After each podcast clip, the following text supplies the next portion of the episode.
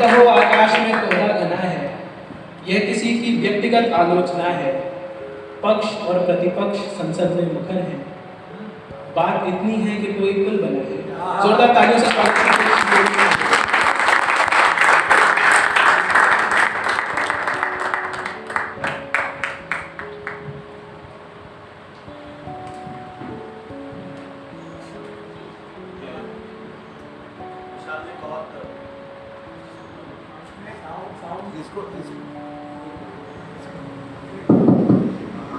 विशाल ने बहुत अच्छी भूमिका बनाई है और हम जैसे कि अपने समय से थोड़ा आगे चल रहे हैं, तो मैं बिना किसी और भूमिका के मैं सीधे सीधे सवालों पे आना चाहूँगा। आपका बहुत बहुत स्वागत, आपने आज के कार्यक्रम के लिए अपना समय निकाला। मैं अपनी और अपनी टीम की ओर से आपका बहुत बहुत हार्दिक स्वागत करता हूँ।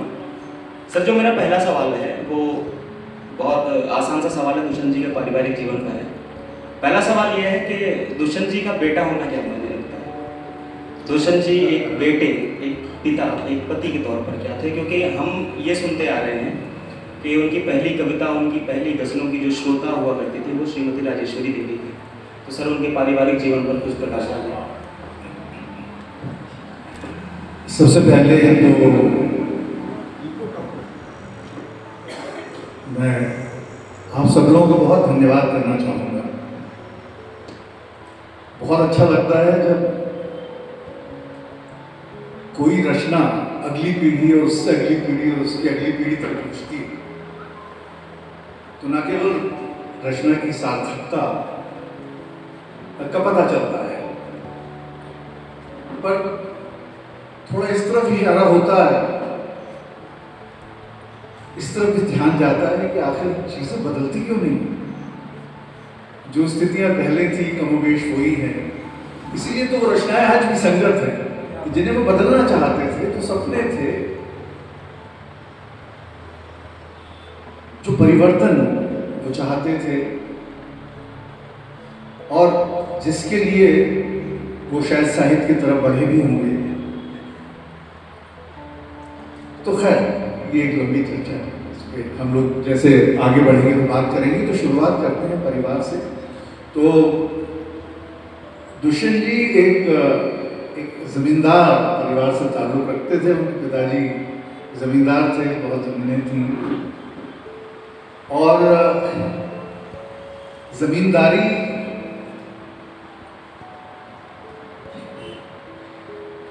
का जो दौर था उसके अंदर जो विसंगतियाँ थीं और जो विद्रूपताएँ थीं वो दुष्यंत जी ने बहुत करीब से देखी थी। तो एक फरमाबरदार बेटा होने के नाते आप पूछ रहे थे कि बेटे के रूप में कैसे थे, तो शायद ये होता कि वो भी एक जमींदार बन जाते, पर वो चूंकि एक विद्रोही किस्म के इंसान शुरू से रहे और चीज़ों को देखने की एक बहुत बारीक नज़र उनके पास थी, तो वो जिस तरह का शोषण होता था, चाहे वो जो रैयत किसान, तो वो सब चीज़ें वो बहुत बारीकी से देख रहे थे। तो वो वहाँ तक तो एक अच्छे पुत्र थे, जहाँ तक व्यक्तिगत मामले थे, जैसे कि उनसे ये कहा गया कि भाई आप फला जगह शादी करो, तो उस समय उनका एक बड़ा रोरिंग अफेयर चल रहा था। तो उस इलाके में बड़ा मशहूर था, पर उसके बावजूद पिता ने कहा, थोड़ा विद्रोह भी उन्होंने किया और उसके बाद भी उन्होंने बात मान ली। तो आप यदि उस पारंपरिक पैमाने से देखें तो ये कि अपने पिता का कहना मानने वाले पुत्र थे, पर जब बात ये आई कि उन्होंने कहा कि तुम अफसर बन जाओ या खेती संभाल लो, तो दुष्यंत जी ने वो बात नहीं मानी।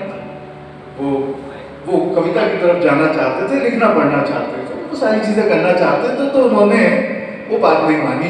तो जहाँ तक बेटे का सवाल है, तो मैं कहूँगा कि जहाँ तक पिता के साथ एक संबंध था, तो वो एक आप 10 में से 5 नंबर उनको दे सकते। और जहाँ तक माँ का सवाल था, जहाँ से उनका सही मायने में कवि और जो उनकी आप सारी भंगिमाएँ और उनका कथन कहन जो देखते हैं दुष्यंत जी का, वो उन्हें सारा अपनी माँ से मिला, क्योंकि उनकी माता जी कोई बात सीधी सीधी कहने ऐसा हो ही नहीं सकता।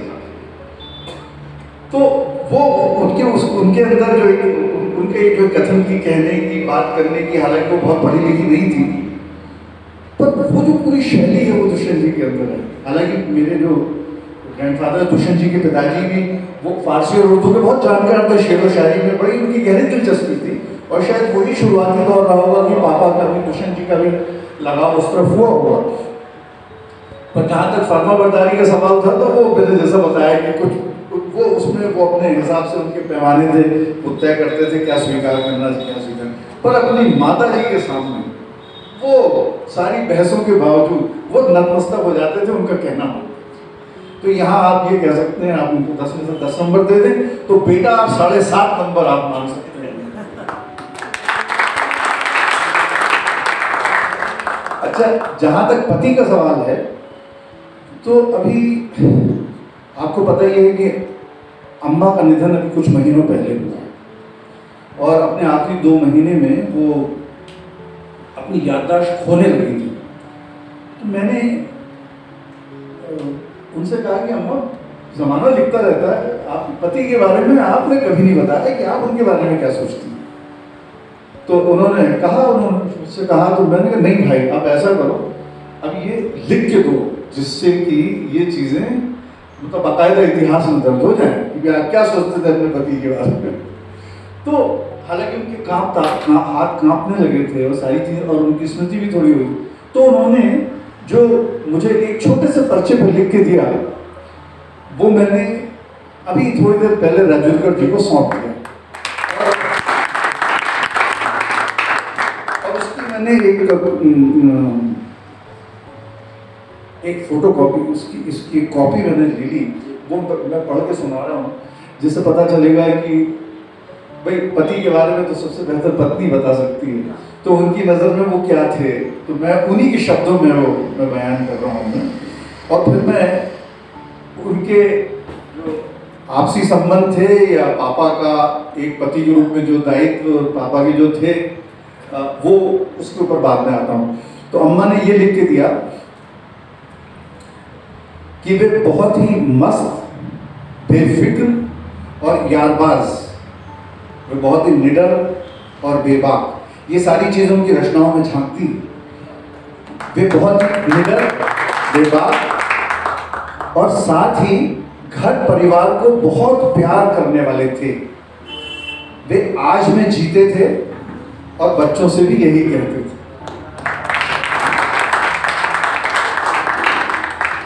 मतलब to live in the present, ये बहुत बड़ी बात ये है। और बाकी कई बार इस पर घर पे चर्चा होती थी, और हम लोगों का जो एक कहें कि जो फैमिली एंथम है, जो उनका ही एक गीत था कि ये चढ़ाई पाँव क्या चढ़ते इरादों ने चढ़ी है, कर लिया स्वीकार अब तो पति है। ये वाली जो ये उनकी पंक्ति थी, वो एक तरह का हमारा फैमिली एंथम भी था, क्योंकि कुछ होता था तो ये जरूर दोहराया जाता था इसके अंदर।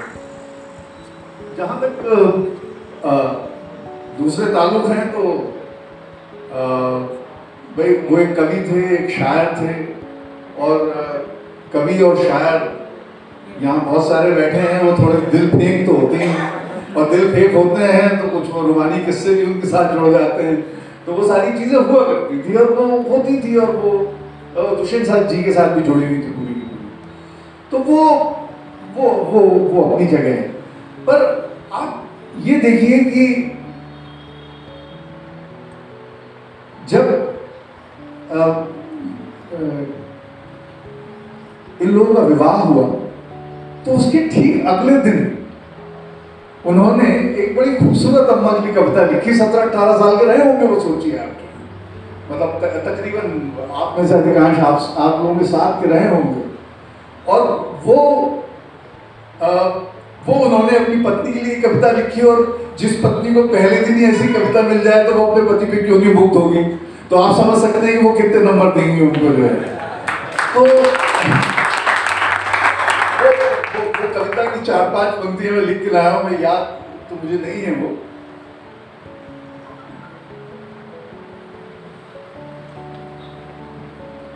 ये 17-18 साल का लड़का लिख रहा है, ये पंक्तियां हैं कि निर्माल्य अछूता अधरों पर, निर्माल्य अछूता अधरों पर गंगा जमुना सा बहता था, सुंदर मन का कौमार्य मधुर, यौवन की घातें सहता था, परिचयहीन होकर भी हम लगते थे जो चिरपरिचित हैं। ये पहले दिन तो अम्मा का उनका मुख धोना तो बहुत स्वाभाविक है, वो तो और भी अलग था। आज की लड़की से गंगा जमुना की बात करो तो वो कहेगी कितनी दूषित करता है नदियाँ हैं, भाई आप कैसी बात कर रहे हैं, है ना। पर वो मुक्त थी, वो कविता की खूबसूरती अपनी जगह। तो और जहाँ तक उनके पिता का सवाल है, पिता के लिए तो मैं वो चूँकि मैं कह सकता हूँ, मैं अपने अनुभव से कह सकता हूँ, तो मैं उनको बिल्कुल 100 में से 100 नंबर देना चाहूँगा। और उसका कारण ये है कि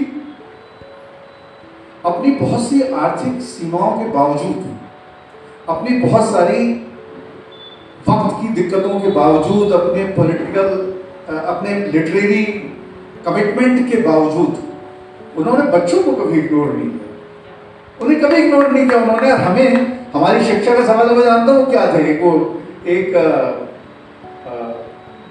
द्वितीय श्रेणी के, मेरे ख्याल से कौन सी सरकार में कौन सी श्रेणियाँ होती हैं, प्रथम और द्वितीय, राजपत्र द्वितीय, राजपत्र जो उस तरह की, तो उसमें वो कोई बहुत बड़े अधिकारी नहीं थे।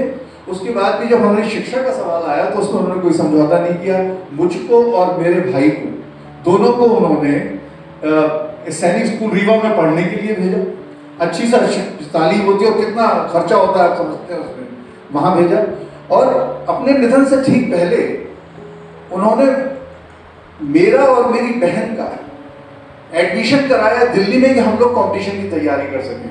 तो आप इसको इस एंगल से भी देख सकते हैं कि उनकी निगाह में बेटा बेटी में कोई फर्क नहीं था। जब उसकी बात हुई तो उन्होंने मेरी बहन को भी और मुझको भी, हम दोनों को उन्होंने एसएन दास गुप्ता कॉलेज दिल्ली में उनका एडमिशन कराया। वहाँ जाओगे, ये अलग बात है कि उसी समय पापा का निधन हो गया। मैं उस समय 20 साल का था, मेरी बहन करीब 22 साल से थोड़ी कम थी, और हम जाने वाले थे। और आर्थिक स्थिति ऐसी हुई, मेरी बहन नहीं जा पाई।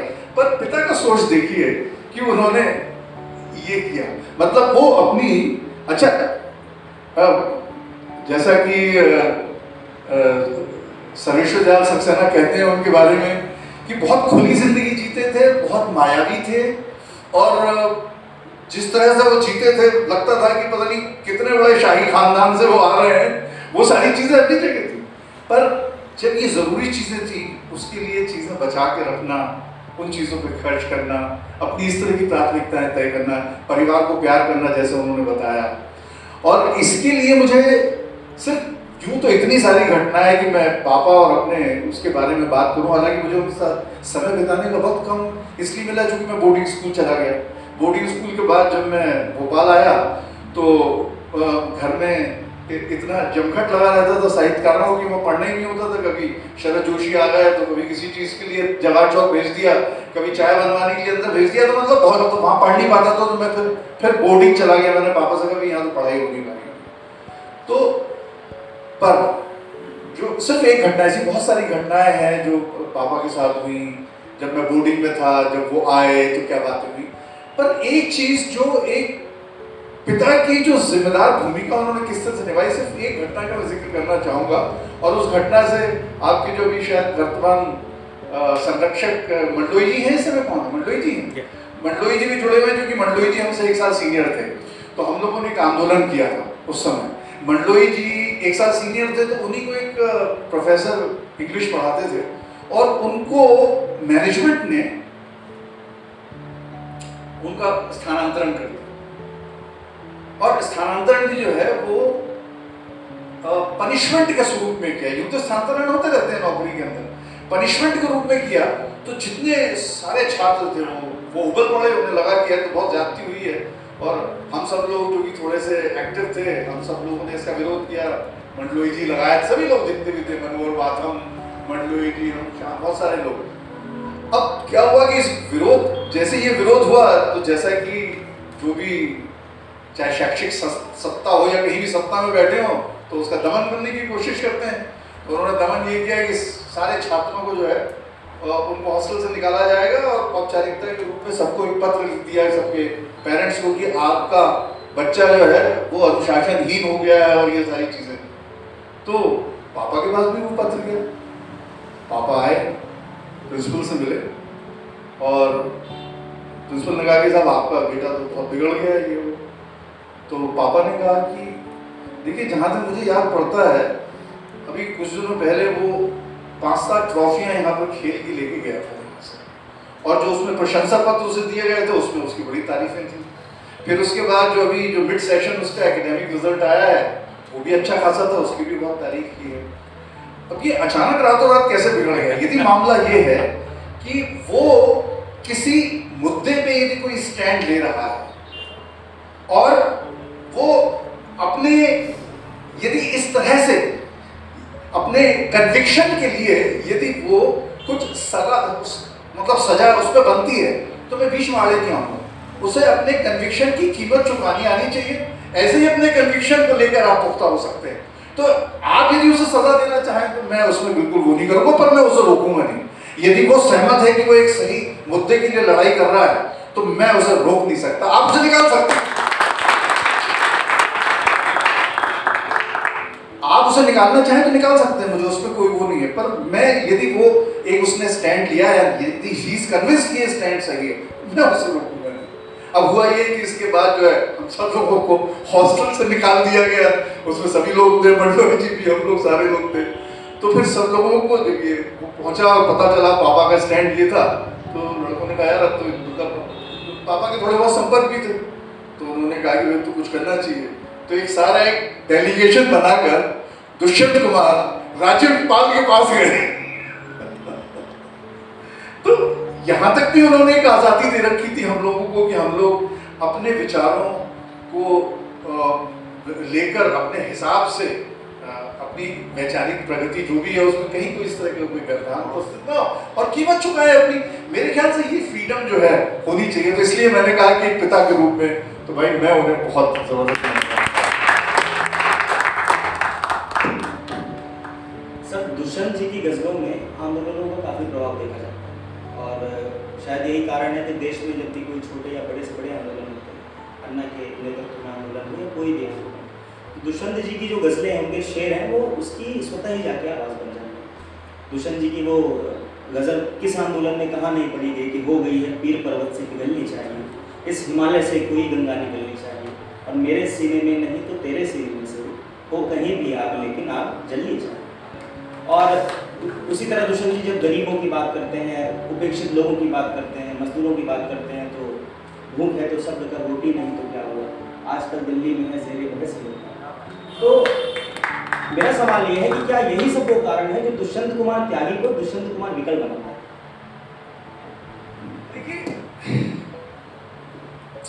उनकी विकलता, उनकी बेचैनी,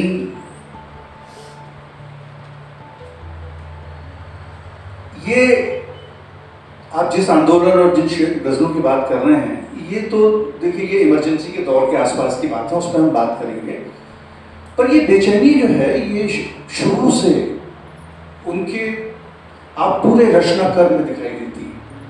क्योंकि ये बेचैनी जो है ये ऐसा नहीं है कि किसी आंदोलन की प्रतिक्रिया के स्वरूप है। आंदोलन तो एक जो बहुत सारी जब बेचैनियां, परेशानियां, शोषण, जब सारी चीजें इकट्ठी होती रहती हैं और ये सारी चीजें कड़ाहों में उबलती हैं और उबाल जब आता है उसको हम आंदोलन कहते हैं। तो ये रचनाएं उन आंदोलनों के प्रतिक्रिया स्वरूप नहीं है जैसा आप कह रहे हैं कि वो आंदोलनों का उन पर असर है।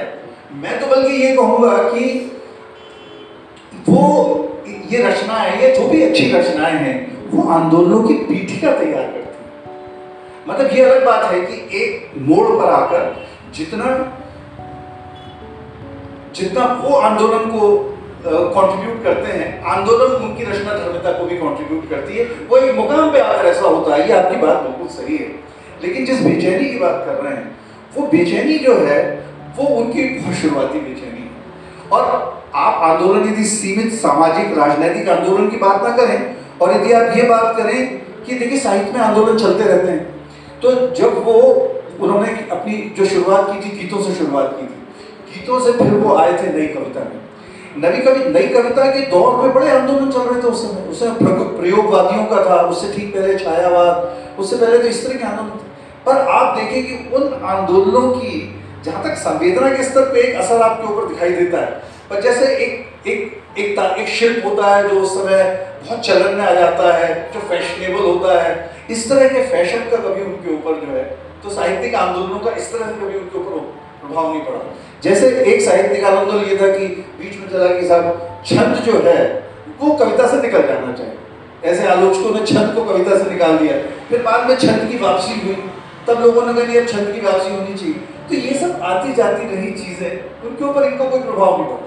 तो उन्होंने इस तरह से आंदोलन को प्रभाव नहीं पड़ा। पर अब हम आते हैं इमरजेंसी के दौर के आसपास, तो वो आप बात बिल्कुल सही कहते हैं कि उन आंदोलनों ने, उन स्थितियों ने, उन परेशानियों ने और वो जो आम आदमी के ऊपर दबाव थे, उसके जिस तरह से शोषण हो रहे थे, वो जिस तरह से कहीं ज़्यादा ही शासित हो रहा था, ये जो सारी चीज़ें थी उन्होंने उनको निश्चित रूप से आंदोलित किया था। और ये बात भी है कि इन सब दबावों का उनके रचनाकार पे बेहद असर पड़ा होगा। और यही कारण है कि वो सारे दबाव जो है, मतलब अदरवाइज वो दिल के इतने पुख्ता आदमी थे, बढ़िया थे, उनका दिल जो है उन्होंने सारे दबाव खुद पे झेले, मतलब उनके दिल ने झेले, वो कभी किसी के दबाव नहीं आए, वो अलग बात है। पर इसीलिए शायद 42 साल की उम्र कोई झूठी नहीं है जाने की, वो चले गए। तो खैर, तो ये मुझे लगता है कि आज जो आंदोलन में या आंदोलनों में उनकी बात पूछती है तो शायद वो है कि जो एक बहुत कुछ शिद्दत से महसूस करते थे, उनकी जो अनुभूति थी वो बहुत ही कहेगी बहुत प्रखर थी। और वो जो चीज़ है, वो जो भी आंदोलनों के मूल में है जो चीज़ें, उसको ग्रहण करके अपनी प्रतिक्रिया व्यक्ति है, तो इस मायने में आप कह सकते हैं कि वो है। और मुझे ये भी लगता है कि जहाँ तक ये इमरजेंसी का दौर यदि ना आता तो शायद इतनी प्रखर और इतनी दिल की गहराइयों से निकली हुई, चूँकि उसको उन्होंने बहुत गहराई से महसूस किया था, तो शायद उस तरह की रचना शायद सामने ना आती, ऐसा मुझे लगता है। तो इस मायने में आप कह सकते हैं कि इस आंदोलन का डेफिनेटली उनका असर। सर, जैसे कि हम सभी जानते हैं, आपने बताया कि दुष्यंत जी सरकारी कर्मचारी थे, सरकार में नौकरी करते थे, तो एक और तो सरकारी कर्मचारी थे, दूसरी ओर एक कवि जो आम जनमानस की पीड़ा को अपनी पीड़ा बनाकर गा रहा है।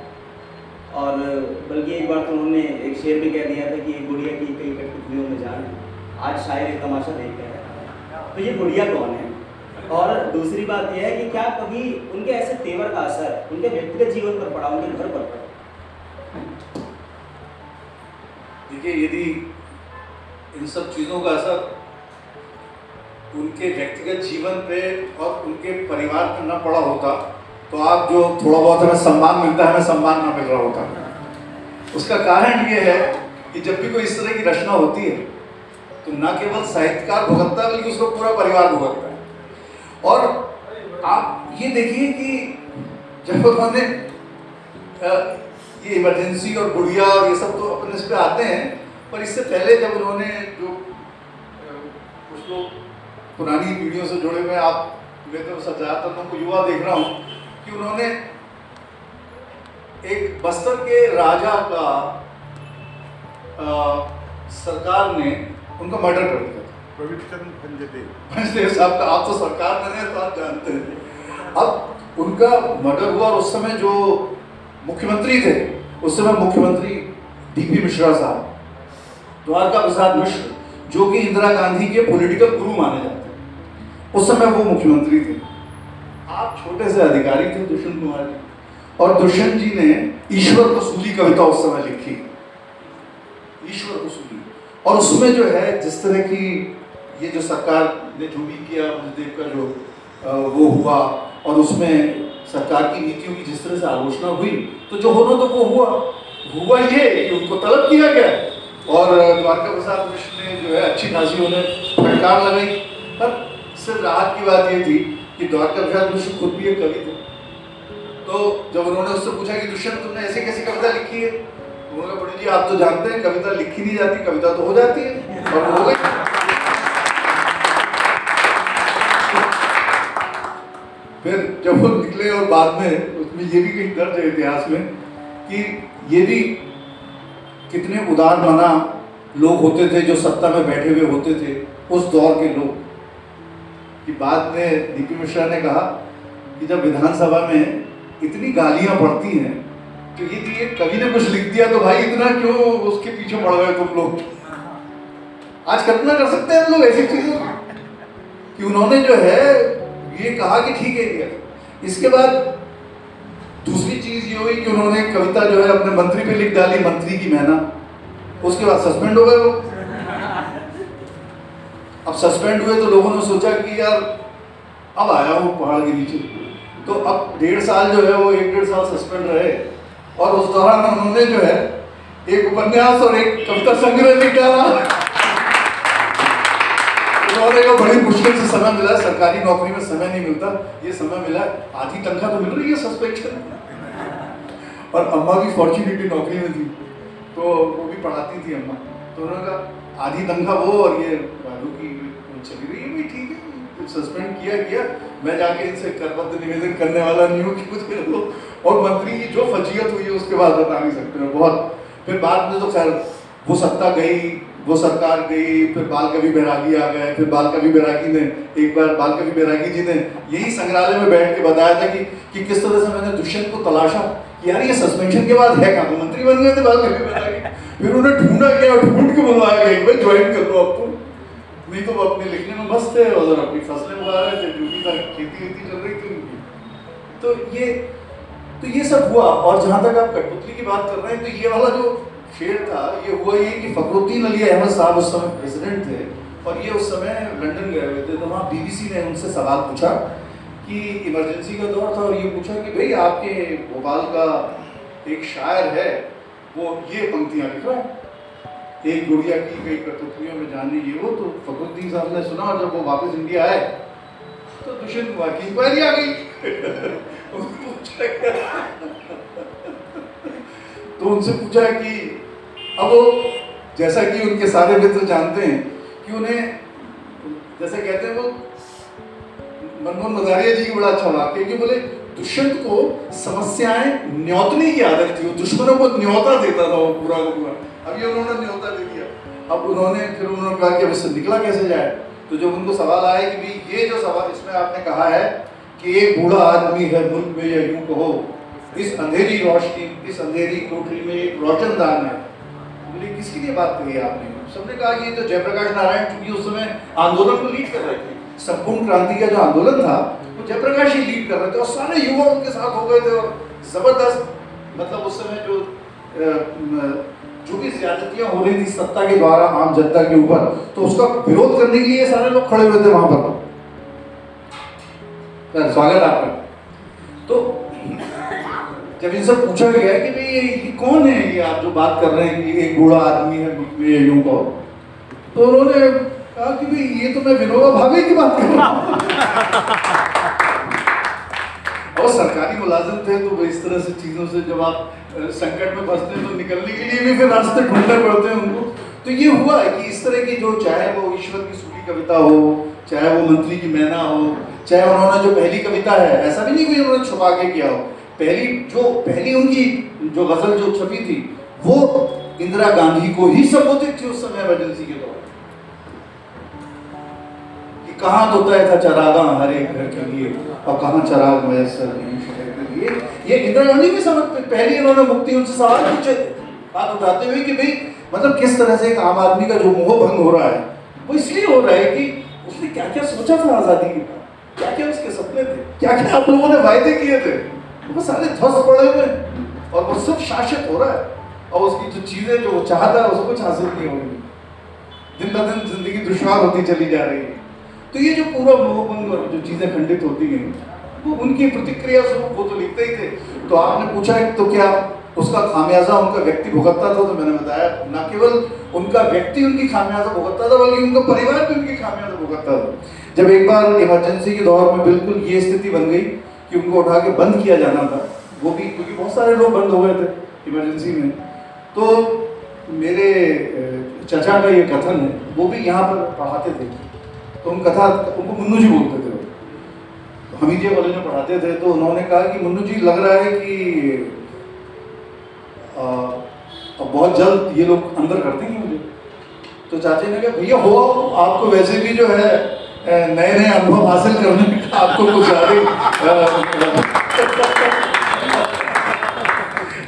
आप नए अनुभव हासिल करते हो, जमाने भर के दुश्मन बनाते हो, तो चलो एक अनुभव ये भी सही। अब ठीक है, वो फॉर्चुनेटली जो है निकल गए, बच गया। पर ये है कि उस दौर का यदि आप पूरा साहित्य देखेंगे तो आपको बहुत कम ऐसे लोग मिलेंगे जो बहुत निर्भीक होकर और बहुत बेबाक तरीके से अपनी बात रखी है। और यदि आज दुष्यंत जी को लोग प्यार करते हैं और आप सब लोग पूरी युवा पीढ़ी इतना प्यार कर रही है, तो मेरे ख्याल से उसका सबसे बड़ा कारण लगता है उसकी भाषा अपनी जगह होगी, कथ्य अपनी जगह होगी। पर यह है कि एक कवि ने पूरी ईमानदारी से, पूरी जिम्मेदारी से अपने कवि धर्म को निभाया। और जब भी कोई कवि धर्म को निभाएगा, और इसलिए मैं सारे युवाओं से कहना चाहूँगा कि आपके सामने बहुत परेशानियाँ आएंगी। आपने गजलों की तरफ, कविताओं की तरफ, साहित्य की तरफ यदि आना तय कर ही लिया है तो जाहिर है किसी ने आपको धकेला तो है नहीं इस तरफ। आप खुद अपनी इच्छा से आए हैं, तो दो तीन चीज़ें ज़रूर होनी चाहिए, इसकी कीमत चुकाने के लिए भी तैयार रहना चाहिए। और जब ऐसे मौके आए, बड़ा साहित्य तब तक नहीं रचा जा सकता क्योंकि देयर नो फ्री लंचेस है। यहाँ कीमत चुकानी पड़ती है, यहाँ आपको बड़ी बड़ी कीमतें चुकानी पड़ेगी। और जब कुछ कीमत दुष्यंत जी ने चुकाई या उनके परिवार ने चुकाई तो कोई बड़ी बात नहीं है, तो व्यक्ति को तो कीमत चुकानी पड़ती है।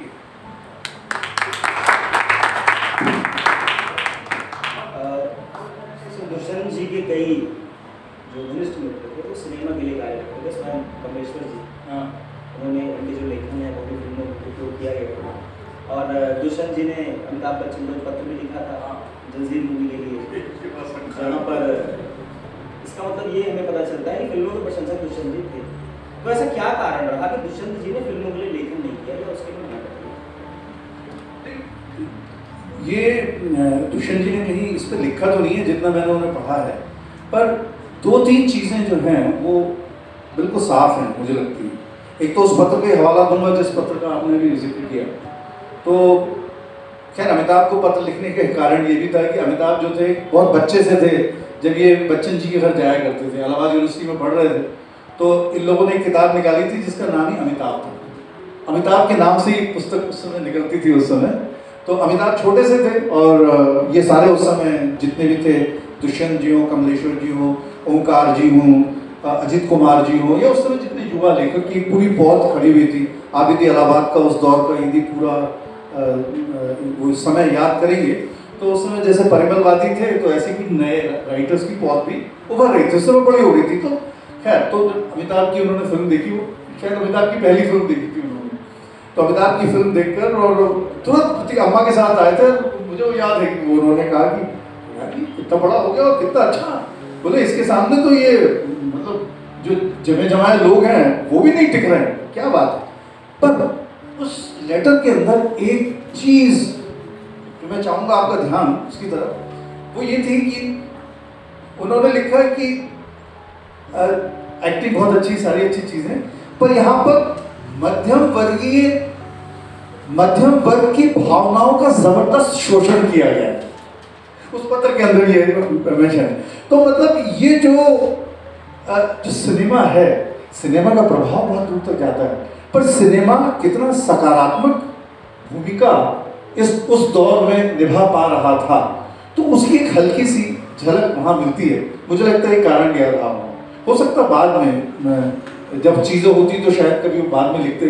कमलेश्वर जी ने 100 फिल्में लिखी हैं। दुष्यंत जी के बड़े घनिष्ठ मित्र थे राही मासूम रजा, ये कभी एक मंच पे साथ कविता पढ़ा किया करते थे। राही, मासूम रजा, दुष्यंत कुमार, मजाज, ये लोग तीनों बड़े खूबसूरत, नीरज जी, ये सब के सब बड़े खूबसूरत इंसान थे और ये साथ में रचना पाठ करते थे और लोग मुक्त हो जाते थे इन्हें देखकर। मतलब देखने में भी सुंदर और रचना पाठ भी गजब का इनका। तो आप सही कह रहे हैं, राही जी भी थे, राही मासूम रजा थे, कमलेश्वर जी थे, भारती जी थे, वो जाना चाहते तो उनके लिए मुश्किल नहीं होता। पर मेरे ख्याल से उन्हें नहीं लगा होगा कि इस समय उनकी जो सृजनात्मकता है वो किस दिशा में जानी चाहिए, वो साहित्य की तरफ जानी चाहिए या सिनेमा की तरफ जानी चाहिए, उन्होंने अपनी प्राथमिकता तय की होगी, तो मुझे लगता है इसलिए नहीं गए होंगे। मतलब ये एक कयास है जो थोड़ा बहुत मैंने पत्रों से और इस सबसे लगाया। मैंने कभी उनका लेख नहीं देखा, क्योंकि एक उनका इंटरव्यू है जो मनोज कुमार का उन्होंने इंटरव्यू लिया था। मनोज भी उनके अच्छे मित्रों में से थे, कमलेश्वर जी के, और उनके कई फिल्मों में संपर्क कमलेश्वर जी की वजह से थी। जैसे मैंने बताया, कमलेश्वर जी ने करीब 101 फिल्में लिखी, और वो तो खैर टेलीविजन में भी थे, वो सारे थे, और वो खैर अपना एक लंबा होता। तो मुझे उसके कारण यही लगता है कि उन्हें लगता है कि अपनी सर्जना का इस्तेमाल कहाँ बेहतर रहेगा, कहाँ करना चाहिए। नहीं तो मेरे ख्याल से जैसा एक दौर में उन्होंने कहीं लिखा है, यहाँ पर एक उस दौर में एक IAS हुआ करते थे, उन्होंने खासी परेशानियाँ उनके लिए पैदा कर रखी थी।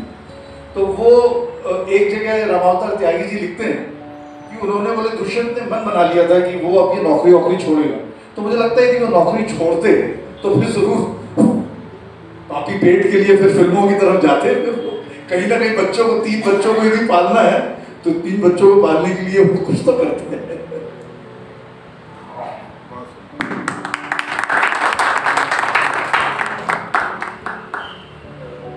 हम लोग आज दुष्यंत जी को पढ़ते हैं, उनसे प्रेरित होते हैं। जितने भी नए लोग जब भी इंग्लिश शायर को पढ़ते हैं, दुष्यंत कुमार उसमें शामिल होते हैं।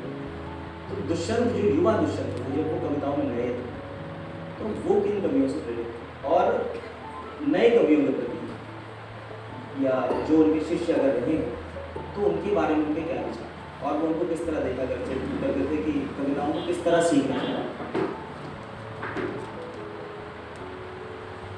देखिए, मेरे ख्याल से उनके ऊपर सबसे पहला और सबसे ज़्यादा प्रभाव तो पंत जी का दिखाई देता है, क्योंकि वो शायद यहाँ उनकी कॉपी शायद यहाँ रखी हो, या मुझे देखना पड़ेगा कहाँ है। तो उन्होंने जो अपना पहला कविताओं का संग्रह तैयार किया था, वो संग्रह उन्होंने पंत जी को डेडिकेट किया, और बड़े भावुक शब्दों के साथ उन्होंने पंत जी को डेडिकेट किया। तो मतलब पंत जी का प्रभाव तो उनके ऊपर निश्चित है। ये मैं तब की बात कर रहा हूँ तो वो 10वीं 11वीं 12वीं में थे। 11वीं 12वीं में तो उन्होंने पत्रिका निकालनी शुरू कर दी थी, और उससे पहले तक 8वीं 10वीं में थे, तब तक वो उनके सारे पढ़े प्रसंगों ने उन्हें महागीतकार बना दिया था। वो अपने आप को मतलब वहाँ के सम्मेलनों में जाने लगे थे, और वो लोकप्रिय हो गए थे। तो उन्हें लगता था कि अब तो हमने सब पता कर लिया पूरा, अब तो क्या है। पर जब वो इलाहाबाद आते हैं, तो इलाहाबाद में वो दौर उस समय महादेवी जी थी, वहाँ पर निराला जी थे, पंत थे, और पूरे जितने बड़े बड़े नाम आप सोच सकते हैं उस दौर के, उसमें वहाँ बच्चन जी थे, उसमें फिर त्यागे थे, अश्क थे, सारे बड़े लोग उसके अंदर वहाँ मौजूद थे, बच्चन जी। पर मुझे लगता है कि उनके ऊपर सबसे ज़्यादा यदि प्रभाव मुझे नज़र आता है उसके बाद, तो एक निराला जी का उनके ऊपर प्रभाव नज़र आता है। और यदि पुराने कवियों में मैं देखूँ तो तकरीबन कबीर का उनके ऊपर मुझे बहुत ज़्यादा असर दिखाई देता है। और भाषिक दृष्टि से यदि मैं देखूं तो मुझे लगता है कि वो कवि नहीं है, हैं कथाकार, पर और ये कहीं दर्ज नहीं है। मैंने कहीं आलोचना में भी ये नहीं पढ़ा। तो मुझे लगता है जहाँ तक भाषा का सवाल है, तो वो सबसे ज़्यादा असर प्रेमचंद का दिखाई देता है। कारण ये है कि मैं दुष्यंत जी की एक बड़ी पहली महत्वपूर्ण रचना है, वो है नई कहानी, परंपरा और प्रयोग। जिन्होंने MA किया है वो जानते हैं, वो बहुत ही महत्वपूर्ण लेख है उनका। और नई कहानी को नई कहानी का नाम ही वहाँ से मिलता है। तब तक नई कहानी के आलोचक पैदा नहीं हुए, और जो आलोचक प्रवर हैं डॉक्टर नामवर सिंह, वो भी तब तक कथा संसार में नहीं आए थे, वो भी तब तक कथा के आलोचक नहीं बने थे। उससे पहले जो ये पहला लेख है नई कहानी, और जिसके अंदर जितने उस दौर के कथाकार हैं, पुराने भी कथाकार हैं, सबको एक एक करके दुष्यंत जी ने सबकी कथा की बाकायदा उनकी कथा लेखन की बाकायदा शल्य क्रिया उसको करके और एग्जामिन करके बताया है कि जो उस दौर की कविता है, तत्कालीन कहानी जो है, वो नई कहानी क्यों है, नई कहानी के अवयव और तत्व क्या है, वो सारी चीज़ें बताते हैं। तो उसके अंदर उन्होंने एक जगह लिखा है कि प्रेमचंद जब कथा संसार में आते हैं और ये सब बड़ी महत्वपूर्ण बात है सुनी हुई आप लोग। और मुझे बड़ा अच्छा लगता है कि जो आपके आयोजक हैं वो उर्दू को इतनी तवज्जो दे रहे हैं। वो कहते हैं कि प्रेमचंद आते हैं और जिससे पूरा कथा संसार का पूरी शक्ल बदल जाती है, तो वो अपने साथ वो उर्दू से आते हैं तो उर्दू को अपने साथ लेकर आते हैं। और उर्दू की जो सादगी है और जो उसकी रवानगी है, जो उसका प्रवाह है, वो उसको भी साथ लेके आते हैं। और जब उर्दू को इस तरह से लेके आते हैं तो उर्दू से एक वो एक दम और जो बल और जो ओज मिलता है, वो ओज जो है उसकी वजह से सारी रचनाओं में आता है। तो ये प्रभाव जो है, जब दुष्यंत जी जब गजलों की तरफ आते हैं, ये अब तब आप देखेंगे तो दुष्यंत जी की भाषा ऐसी क्यों है कि जो हिंदी और उर्दू दोनों मिली जुली भाषा है। वो प्रांजल हिंदी नहीं है जैसे कि उनकी आप गद्य में देखते हैं।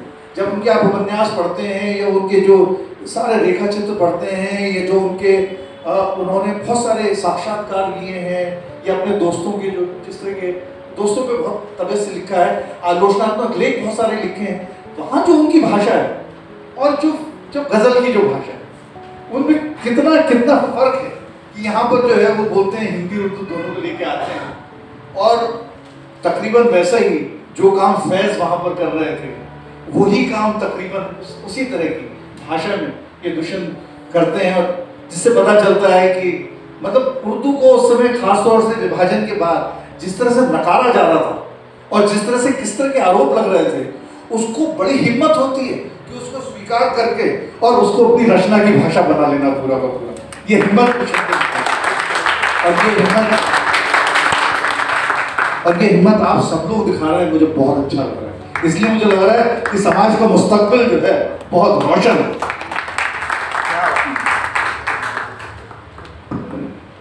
दुष्यंत जी जितने बड़े साहित्यकार थे, जितने बड़े कवि थे, उतने ही बड़े कवियों के साथ जैसा कि आप बता रहे हैं सर कि कमलेश्वर जी, शरद जोशी, हरिवंश राय बच्चन और भी बड़े बड़े नाम, दिनकर जी उनसे जुड़े हुए सर कुछ किस्से हों तो सर हमारे साथ आप साझा करें। बड़े रोचक किस्से हैं, कुछ लोगों ने पहले से सुन रखे हैं, बड़े मजे के किस्से हैं। मैं कोशिश ये करूँगा कि जो कम चर्चित किस्से हैं बस दो एक वो सुनाता हूँ मैं, वो किस्से हैं। तो एक किस्सा तो बड़ा मज़ेदार है, वो शरद जोशी जी से जुड़ा हुआ किस्सा है। और वो यूँ था कि शरद जोशी और दुष्यंत कुमार के बीच बड़ी नोकझोंक चला करती थी। और इसका जिक्र जो है वो डॉक्टर धनजय वर्मा ने कई कार्यक्रमों में किया है जो यही दुष्यंत संग्रहालय में हुए हैं, जिनपे एक कार्यक्रम था खुदूद से नुमाया होता दुष्यंत। तो उसमें उन्होंने बहुत इनकी जो खींचातान होती रहती थी, एक कभी शरद जोशी को छेड़ देते थे, कभी ये शरद जोशी को छेड़ देते थे, तो कभी ये कहते थे कि शरद तूने मतलब बाकी सब तो कूड़ा लिखा है यार, ये अंधों का हाथी तूने अच्छा लिखा है। ऐसी शरद जोशी कहते थे तू क्या बकवास कर रहा है, तेरे लिए तो साहित्य का मतलब ये है कि मैं जो तेरे दोस्तों ने लिखा वही साहित्य, बाकी कुछ साहित्य नहीं। तो इस तरह की इनके बीच में ऐसी खींचातानी चलती रहती थी ऊपर। तो एक दिन दुष्यंत जी जो है वो शरद जी के पास पहुंचे और कहा यार शरद, इस बीच मैंने जो है एक अमेरिका का बड़ा एक ज़बरदस्त कवि है John Ford Faulkner, George Ford Faulkner की जो कविताएं हैं उनका मैंने अनुवाद किया है, तो यार ये अनुवाद जो है कैसा है तो जरा देना। तो उन्होंने जॉन फोर्ड फॉकनर की कविताएं जो हैं उनका अनुवाद शरद जोशी को सुनाया। तो शरद जोशी ने ये होती हैं कविताएं, साला हिंदी का कोई कवि ऐसी कविता लिख सकता है क्या? सारी बात हो गई। तो दुष्यंत जी ने कहा वो फोर्ड फॉकनर आपके सामने बैठा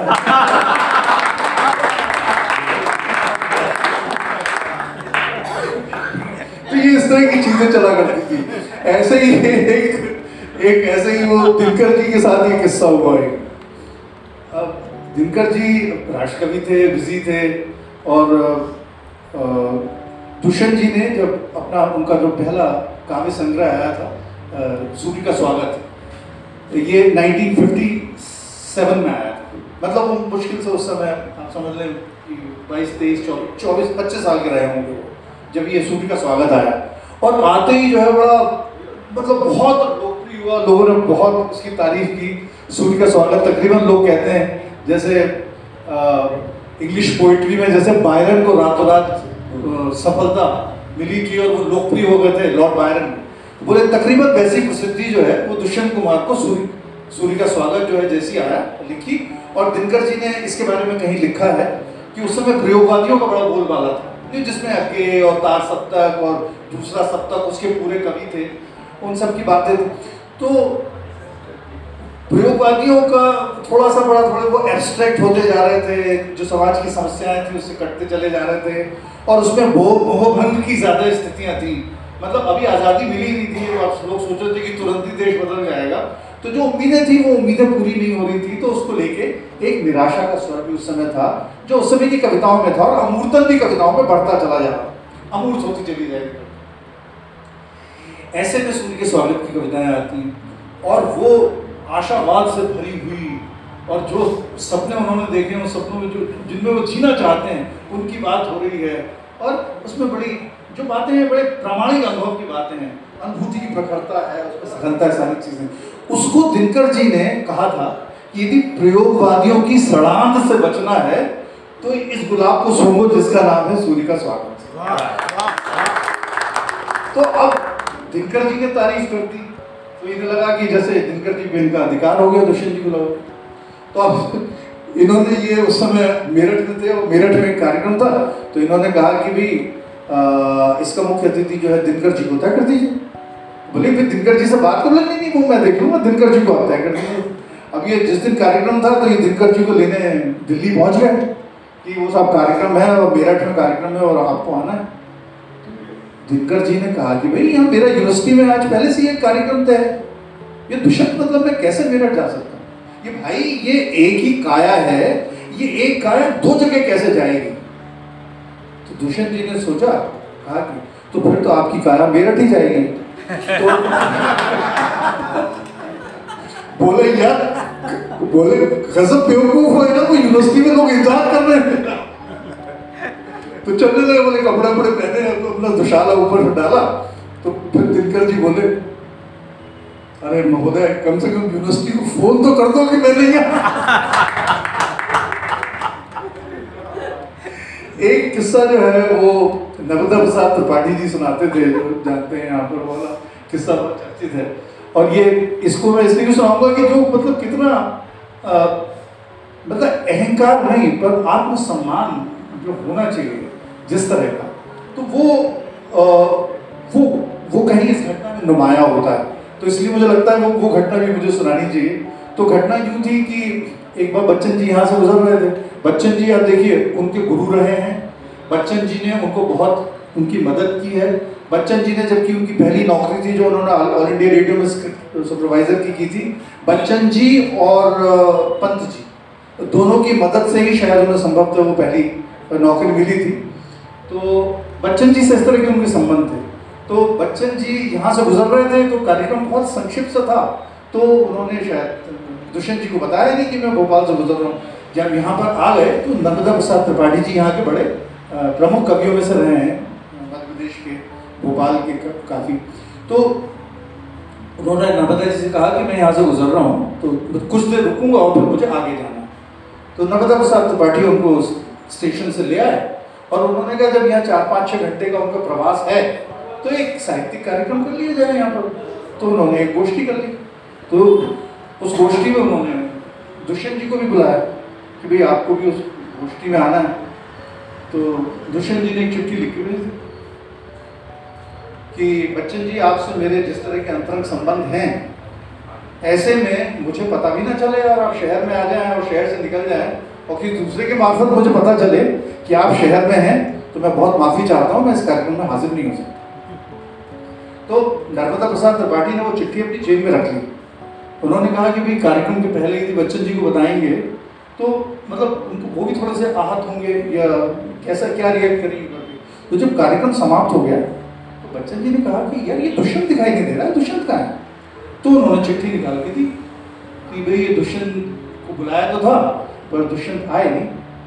तो बच्चन जी ने चिट्ठी पढ़ी, बोले कि नर्मदा ये वो आगे बिलासपुर जाने का कार्यक्रम कैंसिल करो, हम दुष्यंत के घर। तो उन्होंने जो है वो गाड़ी आई और वो रात में 10:30 बजे की बात है। आप जानते हैं सरकारी मकान छोटे हुआ करते हैं, तो तब तक तो हम ड्राइंग रूम में, मैं और अर्चना मेरी बड़ी बहन, हम लोग बिस्तर बिछा के हम लोग लेट चुके थे उस समय। और मतलब वो तो ड्राइंग रूम जो है बेडरूम में कन्वर्ट हो जाता था, जो उस तरह के लोग थे। तो हम बिस्तर से बिछा के, पता चला घंटी बजी रात के 10:30 बजे। देखा बच्चन जी वहाँ पर खड़े हुए। पापा ने देखा, अरे बच्चन जी, सर हम लोग को उठाया, आप तो पेरेंट हुए। और फिर बच्चन जी से तो मतलब ये उस समय के कवियों का भी बड़प्पन था कि उन्होंने जो है मतलब बजाय कि अपने अहंकार से चालित होते उन्होंने अपना बड़प्पन दिखाया और वो फिर आए। तो ये 2-3 घटनाएं तो बहुत सारी, उसके लिए अलग ही कार्यक्रम करना पड़ेगा। सर एक किस्सा और है, जब हम लोग इस प्रोग्राम की तैयारी कर रहे थे तो हम सर से काफ़ी देर तक हमने इसके बारे में चर्चा की और बालकवि बैरागी के संदर्भ में किस्सा हुआ था। सर आपने हमें बताया था, तो मेरे 2 सवाल हैं इसके बाद। और इस सवाल से पहले अगर आप में से कुछ लोग सवाल करना चाहें तो आपके सवाल आमंत्रित हैं। मैं ये किस्सा पढ़ता हूँ, फिर मैं अपना सवाल शुरू करता हूँ कि एक रोज़ बालकवि बैरागी जब मंत्री थे, सर आप ये आपने किस्सा सुनाया था, तो दुष्यंत जी बैरागी जी ने खुद ही सुनाया था मुझे जी। तो दुष्यंत जी मंत्रालय चले गए उनसे मिलने, तो काफ़ी परेशान जैसे दिख रहे थे। तो बालकवि बैरागी जी ने पूछा कि क्या हुआ ऐसा कि आप बहुत परेशान हैं? दुष्यंत जी ने कहा कुछ नहीं यार, आप प्यून को बुला दो। तो उन्होंने सोचा चाय वगैरह मंगाएंगे, तो उन्होंने प्यून को बुला लिया। तो उन्होंने आदेश दिया कि आपका जितना भी स्टाफ है बालकवि बैरागी जी का, आप सबको ऑफिस में ले आएंगे। तो अब बालकवि बैरागी जी ने ये बात सुना, उन्होंने सोचा कुछ काम होगा, तो सभी को उन्होंने कहा कि आप सब लोग ऑफिस में आ जाए। उनका सारा स्टाफ बालकवि बैरागी जी का ऑफिस में था। दुष्यंत जी के सामने क्या कह रहे हैं, बालकवि बैरागी जी मंत्री हैं और उन एक मंत्री के को उनके स्टाफ के सामने कह रहे हैं कि माता जी के बालकवि बैरागी यार तुम आदमी तो आला दर्जे के हो और तुम्हारी कविताएं दो कौड़ी की हैं।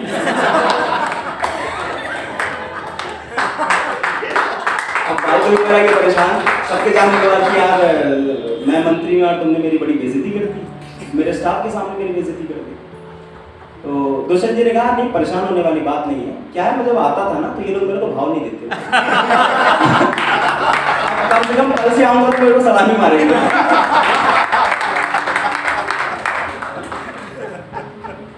सर ये ऐसा सवाल है कि इसके आगे बढ़ने की इच्छा नहीं, लेकिन इसके आगे मैं बढ़ता हूँ अपने अगले सवाल की ओर कि दुष्यंत जी का हिंदी साहित्य में योगदान कितना है सब लोग जानते हैं। आज हम उन्हें किताबों में पढ़ते हैं, हम स्कूल में पढ़ते हैं, उनकी कविताएं कॉलेज के सिलेबस में होती हैं।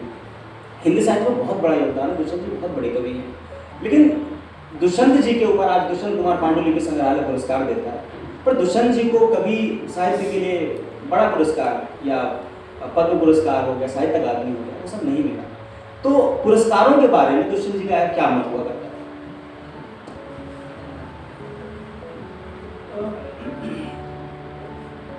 देखिए इसमें दुष्यंत जी ने लिखा है बाकायदा, और वो सामने आता है जब उन्होंने भोपाल में एक बहस चलाई थी कि सत्ता और साहित्य का क्या रिश्ता होना चाहिए। और ये बड़ी महत्वपूर्ण बात है क्योंकि सारे युवा रचनाकार बैठे हैं, इसलिए मैं ये बात करूँगा कि, और ये बहस बड़ी जोरदार चली थी उस समय, और इसकी एक पृष्ठभूमि भी थी।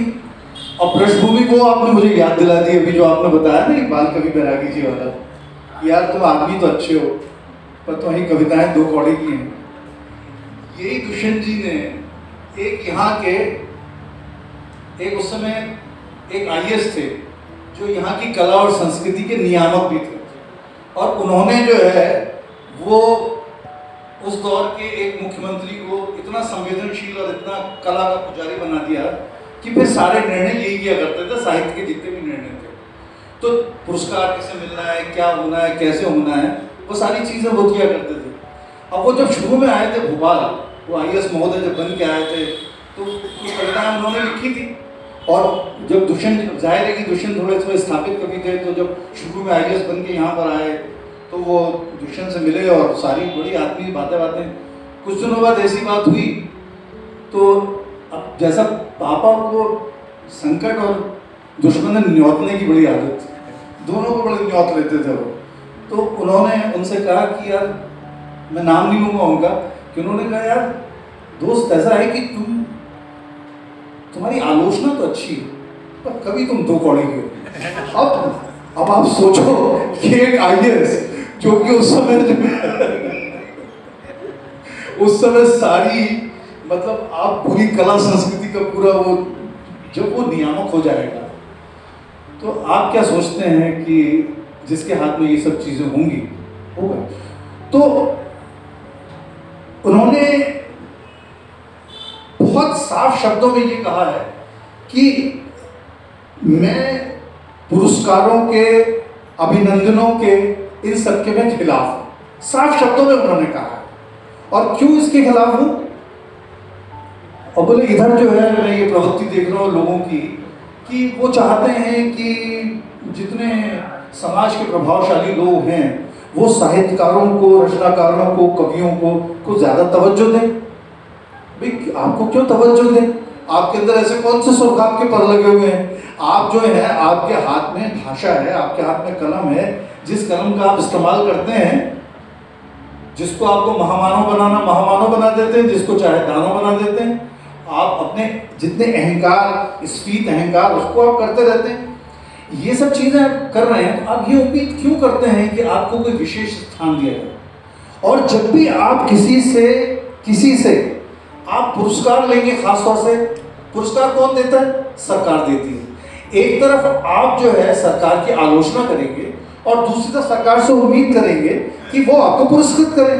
तो जो सरकार की आलोचना कर रहा है और फिर वो पुरस्कारों की उम्मीद भी करें, तो ये कितना इसके अंदर विरोधाभास है, पहली बात। दूसरी बात ये है कि यदि साहित्यकार पुरस्कार लेता है तो वो शासन का एहसान अपनी पीठ पर लेता है, और यदि आप एहसान किसी का लेंगे तो उस एहसान के बाद अपने दायित्व को कैसे निभा पाएंगे? क्योंकि जो सत्ता में रहते हैं उनकी, सत्ता में रहने वालों की प्राथमिकताएं, उनका सोच, उनका व्यवहार बिल्कुल अलग होता है। और आप आम आदमी की तरफ खड़े हैं क्योंकि आप जो है किसी सरकार के नहीं हैं, आप किसी पार्टी के नहीं हैं, आप आम आदमी के हिमायती। यदि आप साहित्य की दुनिया में आए हैं तो ये आपने तय किया है कि आप साहित्य में आएंगे, तो आपको ये भी पता होना चाहिए कि आप साहित्य क्यों रच रहे हैं। आप साहित्य किसी के कहने से नहीं रचे, आप इसलिए रच रहे हैं क्योंकि आपके अंदर जो आप जब चीज़ें, आपकी जो संवेदना है वो आपको इस हद तक धकेलती है कि, और आपकी जो अनुभूति है वो आपको मजबूर करती है कि आप अपने को अभिव्यक्त करें। तो आप अभिव्यक्ति की पीड़ा से निजात पाने के लिए लिख रहे हैं, तो आप किसी पर एहसान नहीं कर रहे, तो आप किसी पुरस्कार, किसी अभिनंदन की उम्मीद ना करें और एहसान तो बिल्कुल ना लें, सीधी सी बात। एक बात, दूसरी बात और महत्वपूर्ण बात यह है कि इस तरह से एक जो वर्ग है लेखक का या कवि का जो वर्ग है वो दूसरे वर्गों से थोड़ा सा अलग हो जाता है। मतलब एक प्रोफेसर यदि अच्छा काम कर रहा है, एक क्लर्क अच्छा काम कर रहा है, वकील अच्छा काम कर रहा है, तो भाई उसे क्यों नहीं पुरस्कृत होना चाहिए? एक क्लर्क जो 25 साल अपनी जिंदगी जो है किसी फाइल में दूसरों की, समाज के हित के लिए लगा रहा है, उसे क्यों नहीं पुरस्कृत होना चाहिए? एक साहित्यकार को पुरस्कृत होना क्यों चाहिए? क्या सुर्ख आपके पर लगे हुए भाई? तो एक कारण उसका ये भी था होगा, मैं व्यक्तिगत रूप से पुरस्कारों के खिलाफ हूँ, अभिनंदनों के भी खिलाफ हूँ। मैं राजेंद्र जी से माफी चाहूंगा क्योंकि उन्होंने दुष्यंत अलंकरण स्थापित कर रखा है, तो दुष्यंत अलंकरण पर ये दुष्यंत जी के जाने के बाद की चीज है। दुष्यंत जी जीते नहीं, ना पुरस्कार लेते ना स्वीकार करते, पर उनके जाने के बाद यदि जो भी जिन मूल्यों के लिए, जिन मान मूल्यों के लिए, जिन सपनों के लिए, जिन बातों के लिए खड़े हुए थे, यदि उनको रेखांकित करने के लिए कोई संस्था आती है या कोई अलंकार या कोई अलंकरण इस तरह का होता है तो उसका स्वागत किया जाना चाहिए, जैसे आप सेलिब्रेट करते हैं। पर वो भूलते हैं, वो सारे पुरस्कारों के और अभिनंदनों के इन सब के खिलाफ थे। और आप ये देखें, ये नोट करने वाली चीज है कि जिन सरकारों की उन्होंने आलोचना की, बाद में उन्हीं सरकारों ने उनके नाम पे जो ये जो दुष्यंत कुमार मार्ग है वो बनाया, उन्हीं सरकारों ने जो है बाद में उनके नाम के डाक टिकट जारी किया। हो सकता है कि वो जैसे कि दुष्यंत जी कहते हैं कि अमूमन ये होता है कि जब आदमी के पैर कब्र में लटकने लगते हैं तभी ये लोग जागते हैं और ये सम्मान करने लगते हैं, तो कब्र में पाँव लटकने से पहले वो चल दी, तो इसलिए जो है वो बाद में होता तो क्या है वो।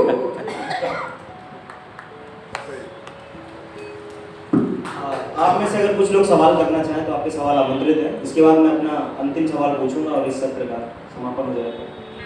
तो आप में से कुछ लोग पूछना चाहें तो। सर मेरा आखिरी सवाल है कि बड़ा छोटा सा सवाल है, आपको आज सबसे अधिक कौन याद आता है, पिता दुष्यंत या कवि दुष्यंत? मुझे तो पिता दुष्यंत याद आते हैं, क्योंकि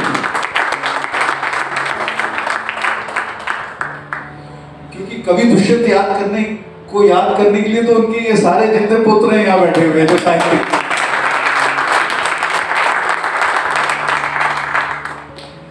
आपने बेचैनी से बात शुरू की थी तो मैं सिर्फ ये कहूँगा कि वो जो उनकी बेचैनी थी वो बेसिकली सर्जना की बेचैनी थी, वो बेचैनी थी बेसिकली बदलाव की बेचैनी थी।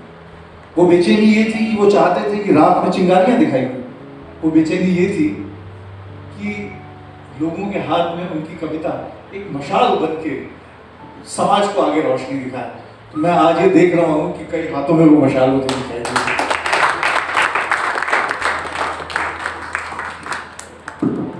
बहुत बहुत धन्यवाद सर, आपने आज के कार्यक्रम में समय दिया, बहुत अच्छी बात हुई सर हमारी। हम तो और भी हमें काफ़ी सुनना है लेकिन हम अपने कार्यक्रम के दूसरे सत्र की ओर बढ़ेंगे। बहुत बहुत धन्यवाद सर कि आपने समय दिया। जी बहुत अच्छा गा रहे थे जो वो गा रहे थे। जी मशगूल मेहरबानी साहब।